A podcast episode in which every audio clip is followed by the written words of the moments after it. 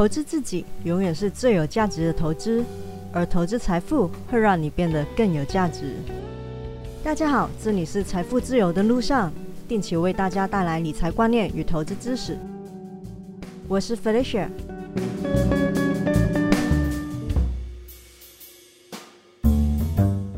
上个礼拜因为家人生病了，实在是没有心情额外的花精力来录音，所以临时停播了，真的是很抱歉。最近的事情比较多，但是我还会尽量的抽时间来录音，大家陪伴我一起成长，我也想要陪伴大家走过股市的牛熊。最近俄罗斯跟乌克兰的局势还是不太明朗，现在的股市就像是普丁说了算，通膨加剧，但又要稳定市场。三月份的联准会该怎么办呢？连鲍尔也很头痛吧。台股、美股都走空了，礼拜一台股先重挫，晚上的美股也跟台股一样，跌破了前两次的低点。礼拜二的台股也继续的自由落体了。录音的当下是美股的盘中时间，看起来也是在往下走的。从技术面来看，台股、美股现在都是走 N 字形的空头，大家手上的股票应该都不太好，但还是要微笑的去面对每一天啊，这样才能够迎接好运的降临。有句话是这样说的，每一次下跌都离最低点又近了一步，只是你不知道哪一次才是最后的一步。所以我才会常常在节目里面提醒大家，要分散去投资，也要保留一定的资金，让自己的资产配置可以更加的灵活，保留弹性。对长期的投资者来说，长期是指五年起跳的那种长期哦。长期投资者仍然可以逢低的分批布局，留意是分批。你可以像我一样是左侧的交易者，但你也要确定你有足够的资金，而且投资的钱是用闲钱。那么在市场继续跌的时候，你才仍然有足够的子弹，而且心态也比较经得起考验。如果你的资金不够充沛的话，或者是对后市还没有信心的话，那么现在不做任何的行动也是很合理的，因为没有人知道哪里会是最低点。如果害怕抄底不成的话，那最简单的做法跟短期的投资者一样，也是我常说的，当 K 棒能够有效正式的站上所有的均线的时候，确定翻多了你才进场做多，那就会比较安全一点。但目前的大盘跟很多国际的股市暂时都是走空头了，短期内短线的投资者可能都要空手了，因为跌升要反弹的话，筹码面必须要经过整理。但现在来看，市场还在很混乱的状态，要转多头还需要时间。我们看台股的融资余额也看得到，其实这两天的下跌并没有大减融资，市场目前还是有总之是跌我就应该要抢反弹的心态，但是每一次都是会抢到反弹的那个起点，你以为它是上涨的起点，它很可能是下跌的起点，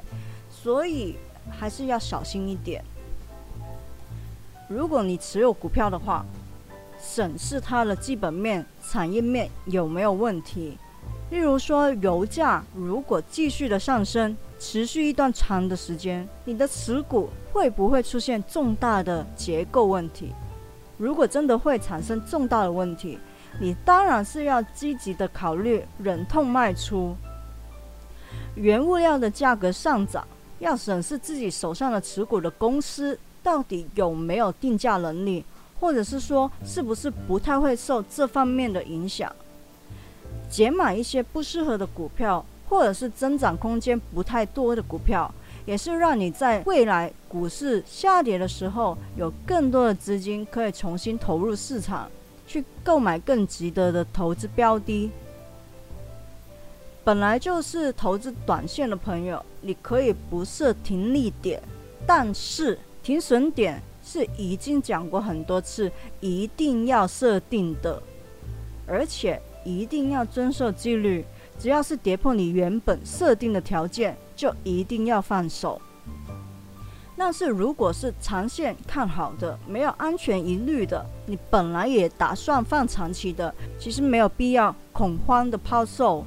因为很多经济的数据和增长的预期都是认为今年的下半年会比上半年好的，市场对战争的敏感度也会随着时间而降低，危机慢慢都会有解决的办法。这就像你买了一间房子，你应该不会每天去看房价，每天去担忧你的房子的升跌，是吧？长期投资其实也是类似的概念。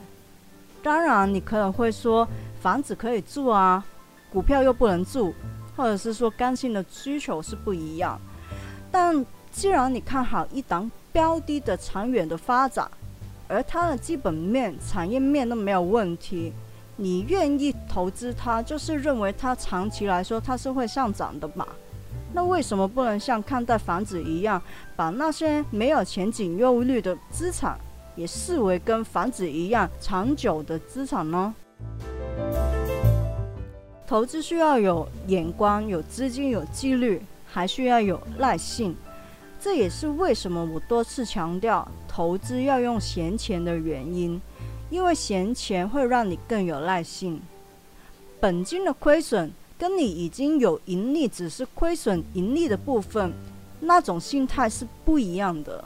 对本金的亏损，我们的感受是更深入的。如果你处于这个阶段，是更要磨练你的耐心跟心态。不影响生活，又有紧急预备金，你就会比较能够拥有好的心态，去耐心应对市场的升跌。当人们在说战争发生的时候应该要卖出股票换成黄金或者是其他的避险资产的时候，经历过第二次世界大战的股神巴菲特却有不同的见解。他认为战争的时期不应该购买黄金或者是比特币，也或者是说所谓的避险资产。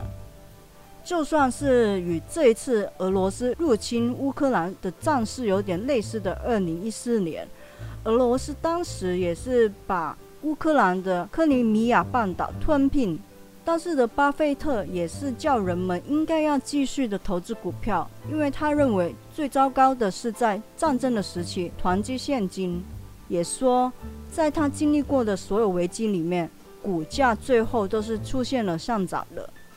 当然他是以长期投资人的角度来看，而且他也由始至终忠于他的名言：别人恐惧的时候我们贪婪，别人贪婪的时候我们恐惧。只是要特别留意的是，尽管巴菲特不同意在战争的期间抛售股票或者是换成避险的资产，但是我们也不应该为了买股票而去买股票。唯有当你认为那一档股票是值得去买进的时候，才应该是买股票的时候。巴菲特其实目前也持有很多的现金，